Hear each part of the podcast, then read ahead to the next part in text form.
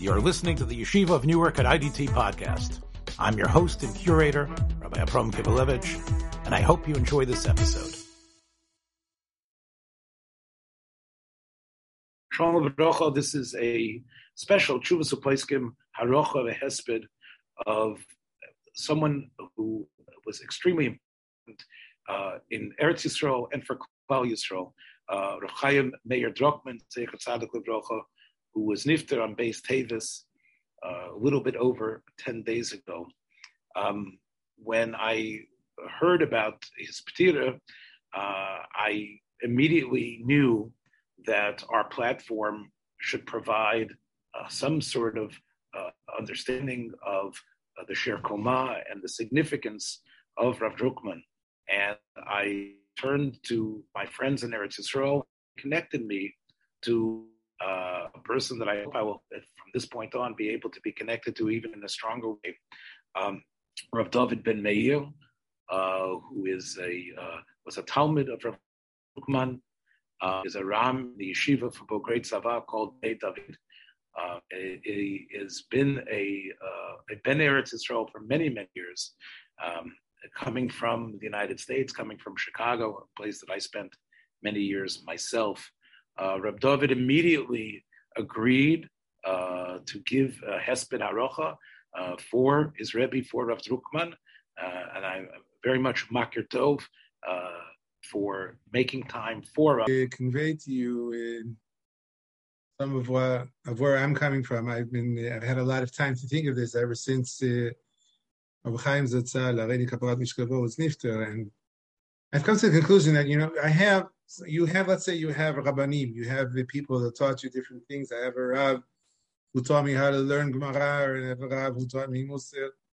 And then you have uh, certain rabbanim who are closer to you, let's say a rav muvhak, and then possibly, if you're lucky, then you have a rav muvhak or rabbanim who are like your spiritual fathers, who actually gave birth to the uh, personality that you are, the spiritual personality that you are. Rav Chaim Drukman was like uh, was like a spiritual father to me, one of my two spiritual fathers, who brought me uh, to the yeshiva where I where I learned of Tzvi Kohen Kook, izeh tzaddik livracha and who uh, brought me to a really clear understanding.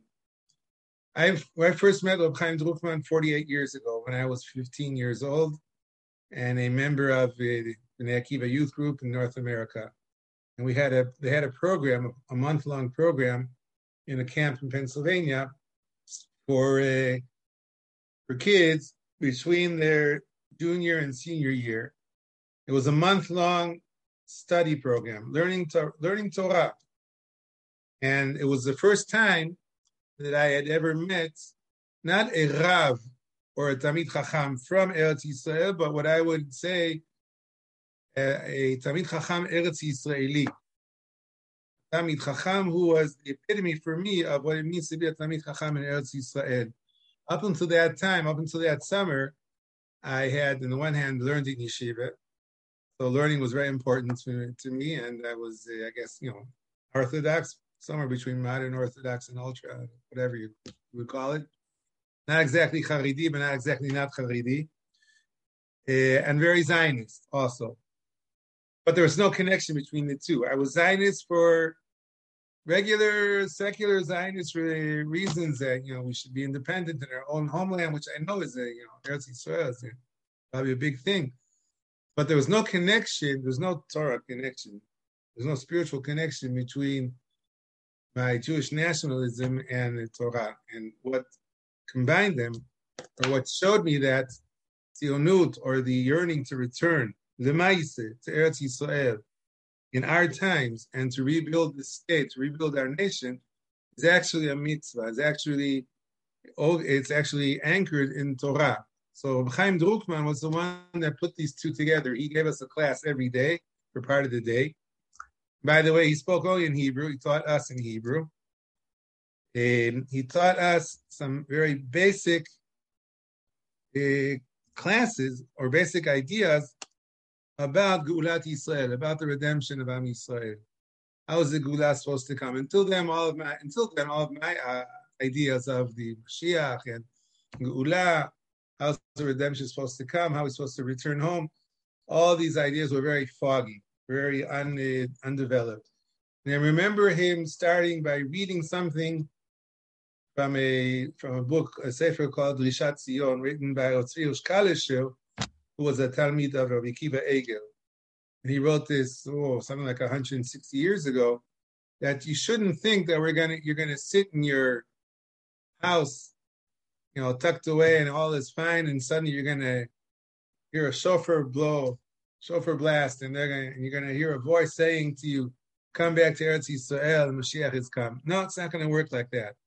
You have to make the effort, get up by yourselves, move to Eretz Yisrael to start to, to work the land. So that was one of the the things that the thing that he did, or Chaim Drukman taught us, and he taught generations of, of students, and he actually and finally, after he was con, after he was convinced to to print his shiurim, to print his, his classes, to print his shiurim, because for decades he thought I teach, and I guess he would have he wanted to be known as a mechanic, as an educator, someone who taught. So he didn't think that he had to, to print these books. So finally, people were convinced that, look, you know, for the generations to come, you have to uh, publish these these shiurim. So finally, finally, he agreed, and they started to uh, to publish his uh, shiurim from recordings, and that's how we have like, you know, close to thirty svarim that have been published, that have been printed of his shiurim. So the classes that I heard as a 15 year old in Pennsylvania in the summer of Tafshin Lamidali, 1974, I can actually uh, read today through a sefer. The first thing he taught us was that the Geula is a process of redemption. It's a process, not something that's going to happen within a year. Everything like in in the Yetzias Mitzrayim, it's not like that.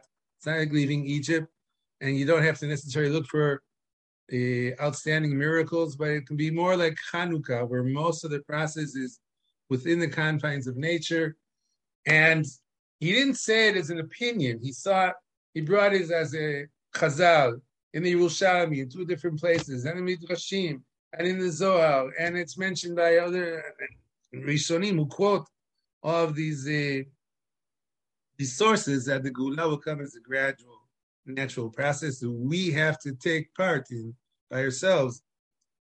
Um, another, the next principle was that okay, you're expecting that Mashiach will come when everyone is, uh, is a tzaddik, everyone's choser b'tshuva, and everyone is putting on tefillin. If not tefillin, shalom tam, at least tefillin uh, Rashi, and everyone is davening, everyone is shomer Shabbos.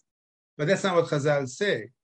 The majority opinion in Chazal is that the Geula, at least the beginning of the Geula, the beginning of the Geula, is not dependent on Shuva. And he brought us the Gemara in, the, in Sanhedrin and the Midrashim that talk about this also, and a list of Rishonim, of sources in Rishonim who say the same thing. So what it is, the reason we have to do, the tshuva that we have to do, is to return to Eretz Yisrael to settle the land. So he taught us also the the halachic standpoint of the mitzvah of Yishuv Eretz Yisrael that the Ramban uh, writes before before Rash in his uh, additions to the Osfotav, the Sefer Mitzvot of the Rambam, Mitzvot Asay Dalid, the Ramban says it's a mitzvah to conquer the land, to rule the land, which means a state with an army holding the land, being sovereign in the land, and from that, from that stems the mitzvah of an individual living in Eretz Yisrael, even during the time of the Galut, and even though the Rambam doesn't mention it as, doesn't count it as a mitzvah, but if you if you know the Rambam, um, if you know Shulchan Aruch and all the four uh, halakim of Shulchan Aruch, you can see there are halachot that stem from the mitzvah of Yishuv Eretz Yisrael.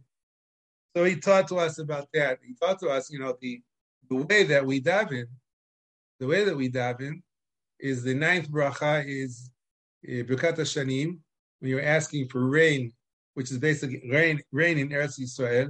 And it could be that in the United States, maybe some places they need rain during the summer. But if it's not during the time that Eretz Yisrael needs rain, then you're not allowed to, to say V'ten talu matav. You can only say uh, in Shema Yisrael, you can say in Shema Kolenu, you can say as we in our particular place in Ninveh, the the the, uh, the examples that are brought either in the Gemara or the, the Poskim. Ninveh can ask for for geshem for for rain, or Sfarad can ask for geshem, but only Shema Koleinu because the bracha of Birkat Hashanim, that's what Rav Drukman taught us, is only about rain in Eretz Yisrael, agriculture in Eretz Yisrael. That's the bracha. And then the bracha after that is kibbutz galiyot.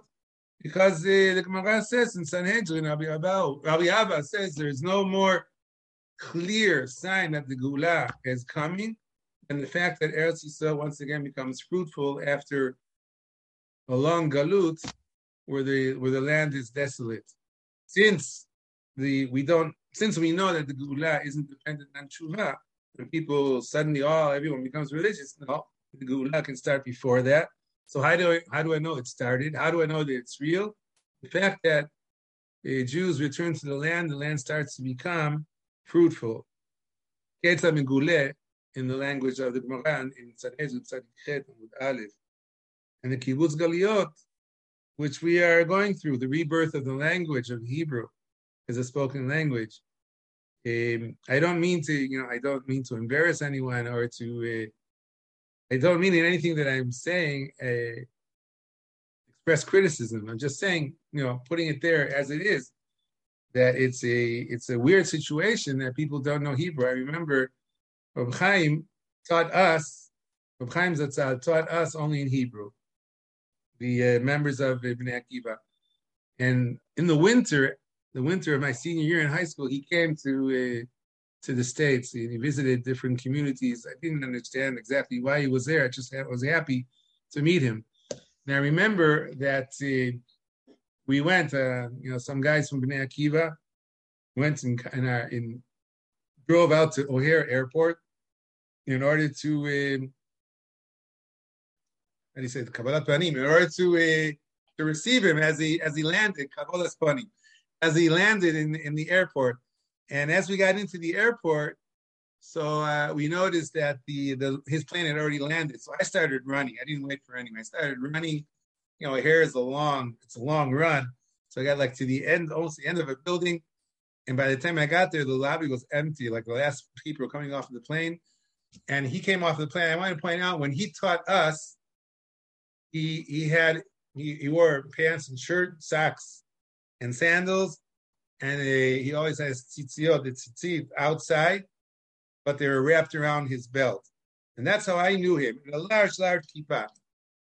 So the people are getting off the plane, and the last person off the plane is wearing a Hamburg hat, and he's wearing a frock, a long coat, and, and I think, okay, so that's not Reb. But I look closely at his face, and then I see that it's him. So I smiled. I guess I must I must have been almost laughing because he uh, he stopped for a for a moment. He put down his suitcases and he gave me this really big hug, big bear hug, as he was used to doing. And then he says to me, "Nachon matzchik." I know, I know, it's it's funny that you that I have to dress up, but this is what people in the states expect me to look like. You know, when you're outside of Eretz Yisrael, the Gemara says in in, in Shabbos, Sechet Shabbat, that Talmid Chachamim outside of Eretz Yisrael, you know, in Bavel, they dress specially. In Eretz Yisrael, you can dress normal, but okay. But the funnier thing was that he came to, uh, to speak in Chicago. So when he talked to us, the Chanichim of Bnei Akiva, he spoke only in Hebrew. But but Leil Shabbat, right? It was winter, so he spoke like eight o'clock in the evening, and in the in a uh, in a big auditorium in the shul, and I was sitting right in front of him because that's what I used to always do in the seminar. I wanted to sit with no one, no one sitting between us, so I could see him clearly. He could see me. So he started. So he started in Val Torah in English, and again, I was just, I was smiling, and I was, it was, it was so weird. So he stopped for a moment, and he said to me quietly in Hebrew, "Nachon שזה מצחיק." זה עצוב, אבל הם לא מבינים, מה אפשר לעשות? צריכים להגיד שיוכלו להבין. Right? He stops and he says, you know, I know it's, it's funny to say divrei Torah, to say Torah in, in English, but uh, what can I do? They don't, not all of them understand, so I have to speak. By the way, when Rav Drukman came to Chicago in my senior year, and I told the people in charge of Akiva, "Look, I have to talk to the Rav. I have to talk to him, and uh, you know, I have to. I, I, have to. I need his advice. I need five minutes." And the people in charge of his of his schedule said, "Look, you know, everyone wants to talk to him. He doesn't have the time." But I, I insisted, and finally there was time, really, really late at night. But I want to tell you something about Reb Chaim Drukman. I remember I was, I was, I had the schut of being a ram, of, of teaching in his yeshiva Hesder for 10 years. I was used to this. That shiurim, he would give shiurim until about 12.30 at night. 12.30 at night, he didn't go to sleep. Oh no. 12.30 at night is office work he would call back every person that called him. Right? If he would, someone called in the middle of a cheer, to get cheering for four hours straight, like from 8.30 to 12.30, he would call back every person. And he had all these things that he had to do. And people would want to meet with him. So that he would tell people, okay, I have time at one o'clock. And someone will look at their watch and they say, but it's already three o'clock. So, no, no, no. I mean, one o'clock tonight. Or can you call me at two o'clock tonight? you would call at two o'clock, and he says, "No, I, am still in the middle of something here. There's someone here that came to meet to see me. Can you call me back at three o'clock?" And by five five o'clock in the morning, he already had his first chavruta in the morning. So he would sleep like two hours, or whenever someone was driving him from place to place, his wife made sure, the rabbanit made sure that he never had a license, because she was sure that if he had a license, he would fall asleep at the at the wheel. So he's always there's always the yeshiva always paid for someone to be a driver, and that's when he could catch up and sleep. So either you know he, he used the time in in, in when being dri- driven from place to place uh, to learn, either to learn or to uh, to call people, call back people, or to sleep. And where would he go? Where would, where would he have to drive? Everywhere. I mean, every student and every chanich of his, and you have to realize that he was both a madrich and a, madrich of Akiva, and an educator, and a rami yeshiva, and a rabbi of a yeshuv, and the rabbi of many people, and for over, for over 70 years, right? And he must have been, uh, there must have been evenings when he was officiating at, uh, you know, some Sadhu Kiddushin for two, three weddings I, for us, he came to, uh, he was in of, I came of Kiddushin, me, my wife and I. And one of my children, when she was already 80, 80 years old, and he came to almost every wedding to the point that I stopped inviting him because I thought when he was 80 years old, yeah, I couldn't continue bothering him.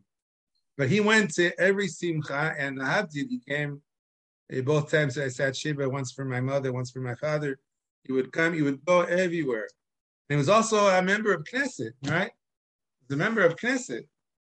And so he had this time that he was being driven different places. By the way, when he's a Chaver Knesset, in between when he had to speak, he used to sit especially with Mesilat Yesharim. Why with Mesilat Yesharim? One of my rabbanim, another of the, my other spiritual father, once at least to learn Chavruta once a week. And uh, so my other Rav, Rav Tzvi, Israel Tau asked Rav Chaim Zatzal, why do you learn Mesilat Yesharim when you're there? When you're there, you have to work in public affairs, right? So Rav Chaim says, if I don't learn Mesilat Yesharim when I'm there, I can't be there. You can't survive spiritually and morally. I have to learn Mesilat Yesharim, otherwise I don't have an anchor. I won't be able to, to, to do this public work. So I remember once uh, when I was a ram in the yeshiva in, uh, of, of yeshiva, so he called. You know, the telephone rings at twelve thirty at night. I always left the telephone. I got a telephone next to my bed for different reasons. Okay, so I had a telephone. So the telephone rings, I answer, and he had a very distinctive hoarse voice. So you immediately you could understand. And of course, he would say, uh, you know, Kan Chaim Drukman. But with me, he didn't have to. He didn't. He never said who it was. I always heard David.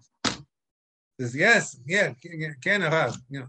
Did I wake you up? So no, no, no, no, no, you didn't wake me up. Of course, I go to sleep at 10:30. 12:30 for him is a, is like you know the middle of the evening. But he didn't wake me up. Of course, you know, like you always think to yourself, no, you, I'm not lying to him. It's it's the uh, the ring of the phone that woke me up. It's not him.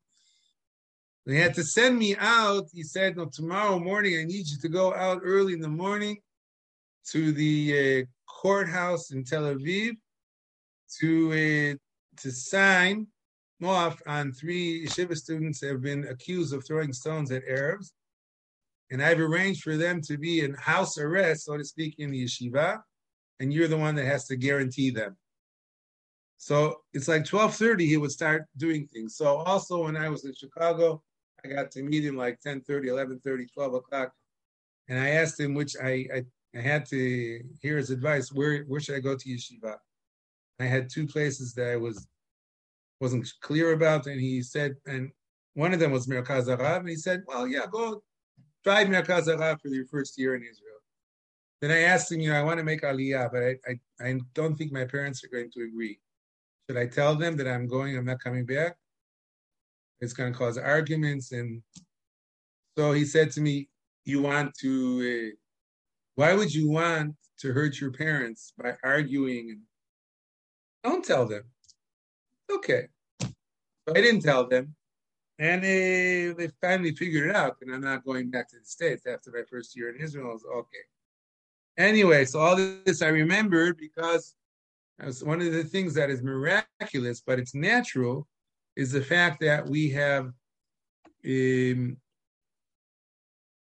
we've been able to uh, rejuvenate our our uh, language and people can speak. Uh, maybe it's not Isayon, but something succeeds, an entire process succeeds for a hundred years. Right, every year that passes, there are more Jews living in Eretz Yisrael. There are more houses. There are more fields. There's the agriculture is is even better, and the the uh, I don't know how the economic situation is, particularly in the United States, but in Israel, I mean, we always everyone has something to eat.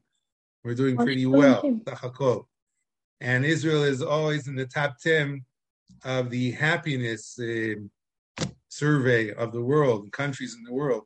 So there's a lot of Baruch Hashem So you see that this is like a, a process that's going on, and he taught us that the reason that in Hanukkah there was this nes, this miracle of the of the uh, of the of the menorah, shemen zayit of the menorah burning for eight days, was which is a really near was, was really wasn't important because every day there were nisim in the Beis Hamikdash, and that just because you could light candles for eight days instead of one day, that's not a reason for for you to have, to be kovea a chag for, for generations. The reason there's a chag of Chanukah was because of the success that Kadosh Baruch Hu gave to the Maccabim, to the Hashmonaim, in fighting for initially spiritual independence and eventually receiving, as the Rambam says in Hilchot Chanukah, eventually uh, achieving also Malchut, sovereignty over the land of Israel.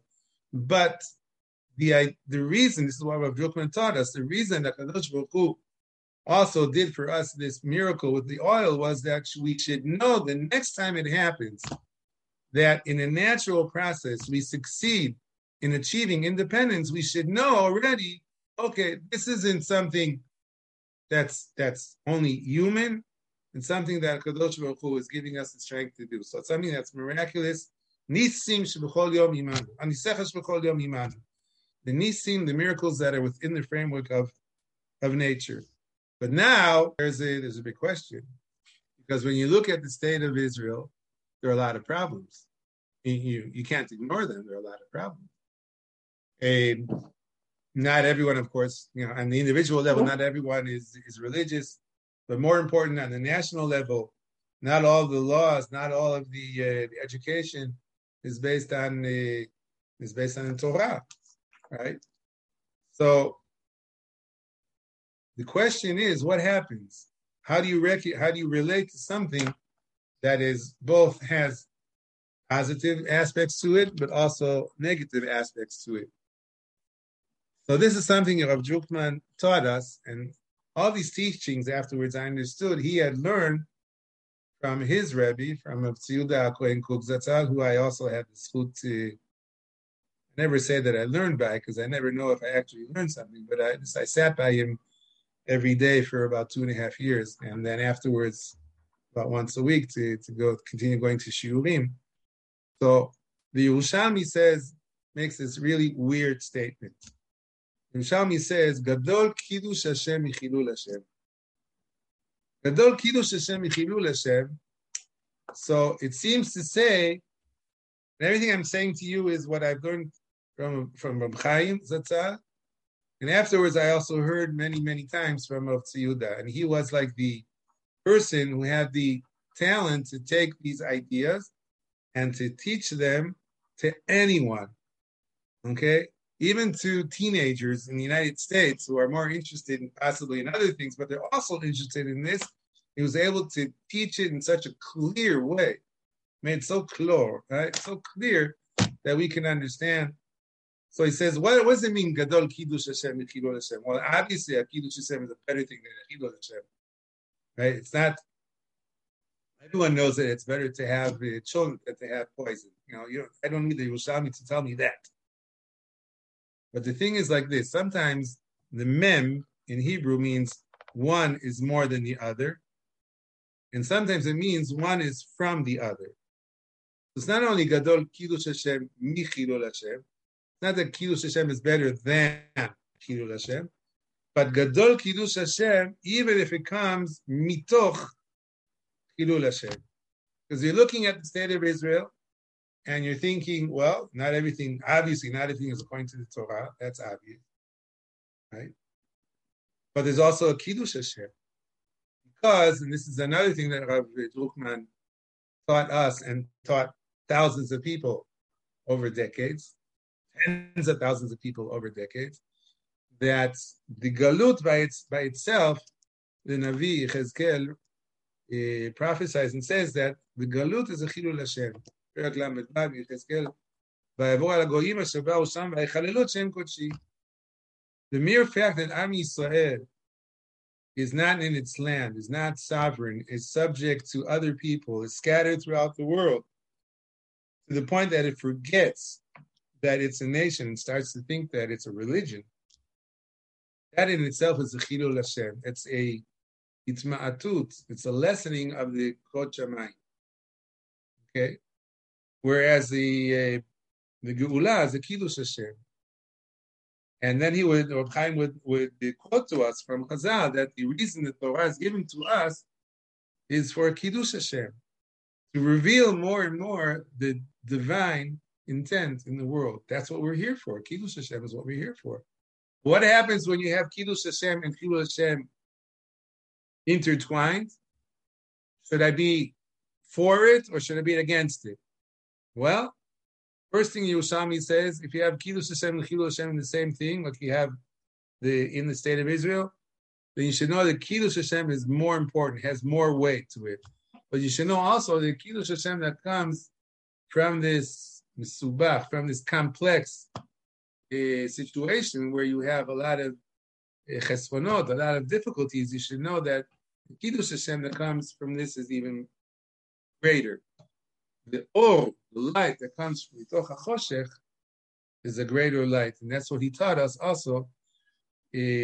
אל תשמחו אהבתי כי השם בחושך השם אורי. כי נפלתי, כי נפלתי קמתי, כי השם בחושך השם אור לי.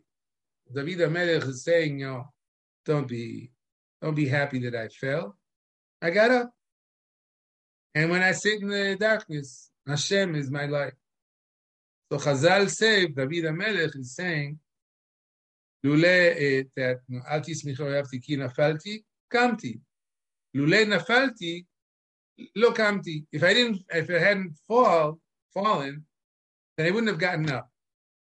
So Avjuchman says to us, well, obviously, if you wouldn't have fallen, you wouldn't have gotten, you wouldn't have needed to get up. You're already standing up.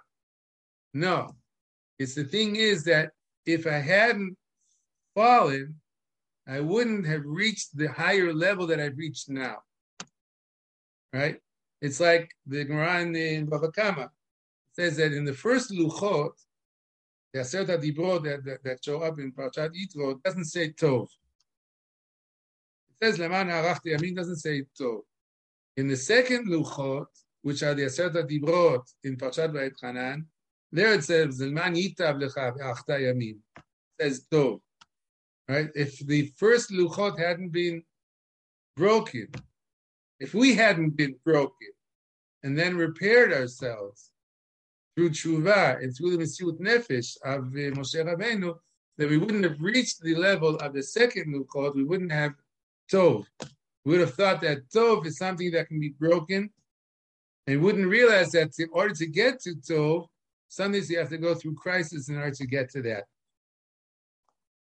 So, is the state of Israel a potential for a messianic era? It's a lot more than that. We're we've already, you know, we've already been in Yemot Mashiach for over hundred years, maybe two hundred years since the Talmidim of the Baal Shem Tov came, since the since the Menachem Mendel Vitebsk and Chassidim came more than two hundred years ago. We've been in the process, and think to yourselves that from Yitziat Mitzrayim until we have David HaMelech, we have a kingdom, until we have Nivi'im, until we have Beit Mikdash, until we have a permanent capital in Yerushalayim, until Shlomo HaMelech builds the Beit Mikdash, it's a 480 years. So we're only uh, we're less than we're only slightly more than 200 years since the Aliyah Talmidei HaGra. So we're doing. Um, you have to take that into proportion also, right? Rav Drukman often Eh, in his later years he would say that when he was a teenager, the feeling was the feeling that secular people were broadcasting to us. And the feeling that many religious kids also had was we're the last generation that are going to put on tefillin and know how to say Shema Yisrael. Because many kids would finish their religious high school and lose their kippah. It's just kind of mixed in with the uh, the secular community who were the majority. But there were tens of thousands of people who felt themselves directly connected to Chaim Drukman at, at, his, uh, at his funeral. And there are 70 yeshivot and ulpanot that were under under his auspices.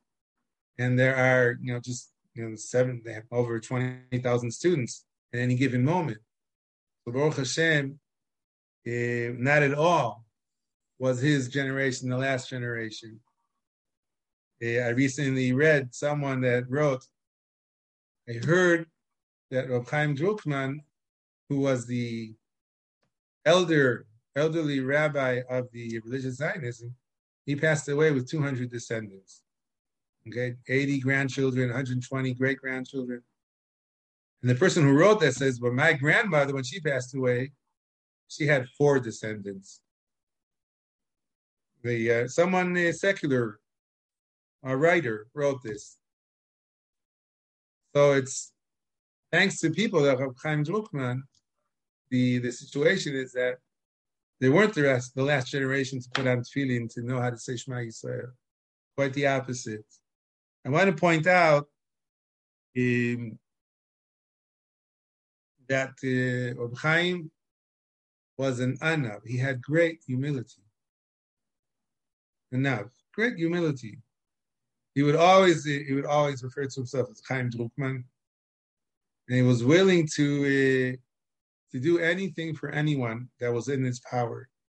So he was connected to Bnei Akiva to a youth group for over 70 years, which means that a counselor, a, a junior in high school, could call him and ask to talk to him about a critical problem that he had with his kids in his youth group, and Rab Chaim would talk to him as if he had nothing else in the world to do.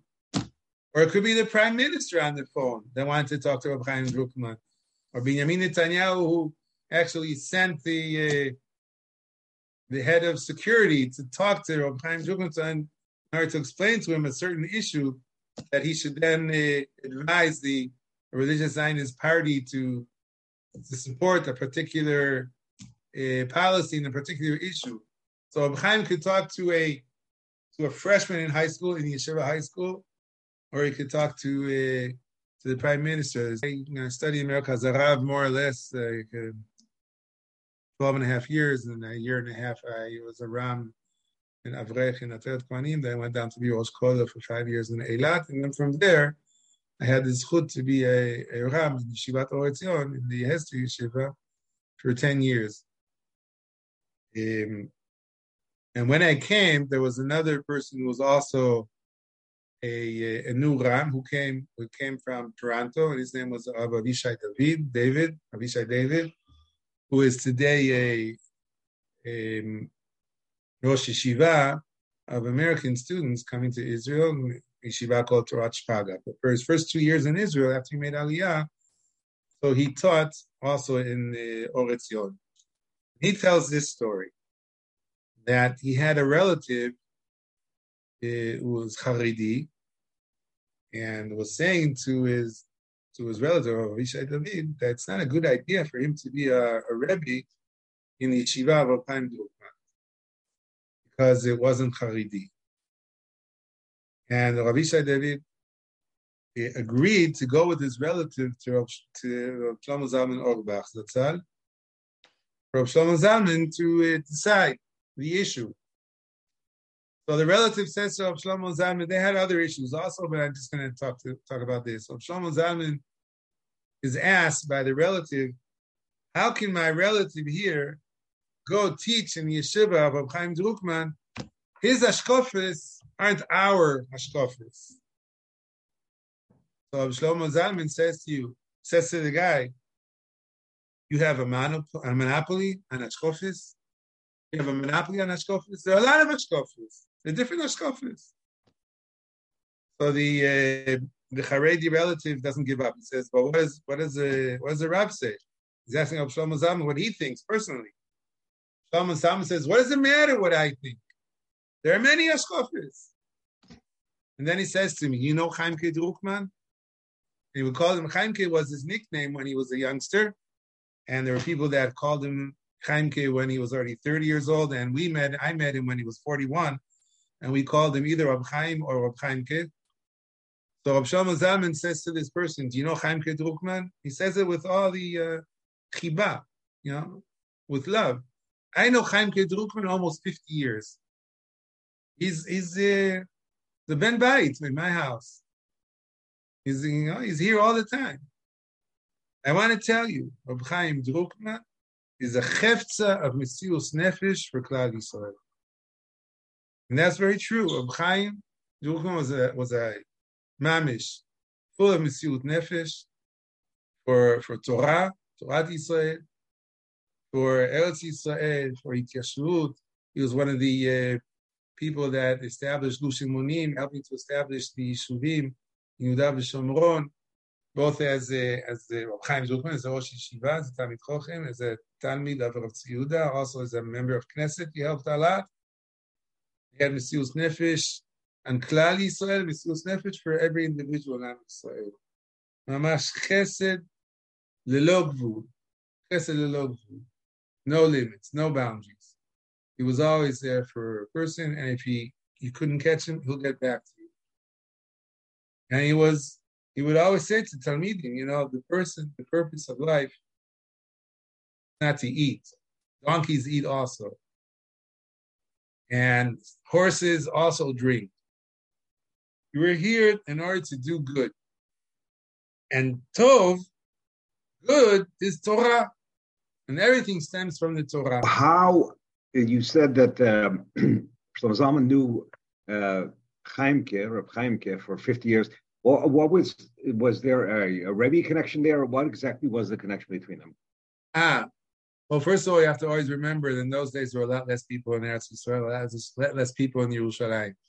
Yeah, Reb Chaim, his family, his parents were able to uh, have him smuggled out, taken out from the middle of the Holocaust, from Poland to Romania. They crossed the border and and, uh, and was brought on a um, on a boat over to Eretz Yisrael, and uh, so he, he, came here when he was 12 years old, and he more or less uh, in his first years he, he grew up in uh, which is close to Shaarei Chesed, where Shlomo Zalman lived.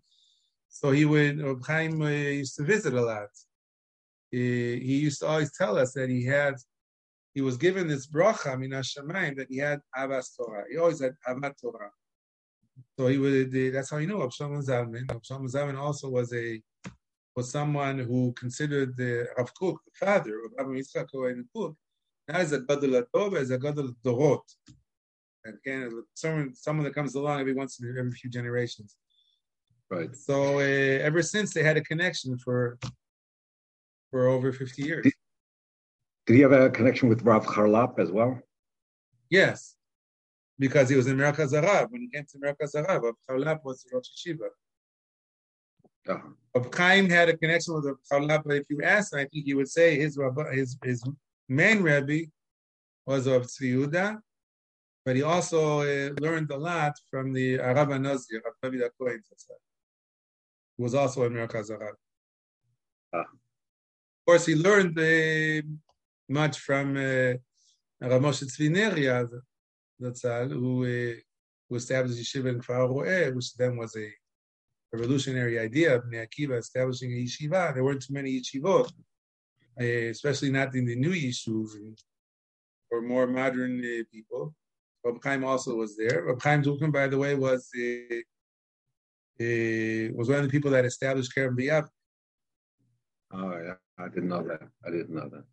He also went to Slobodka in Bnei Brak to to get the to get convinced the Rosh to get convinced of Goldvicht Zatzal, the Rosh Yeshiva.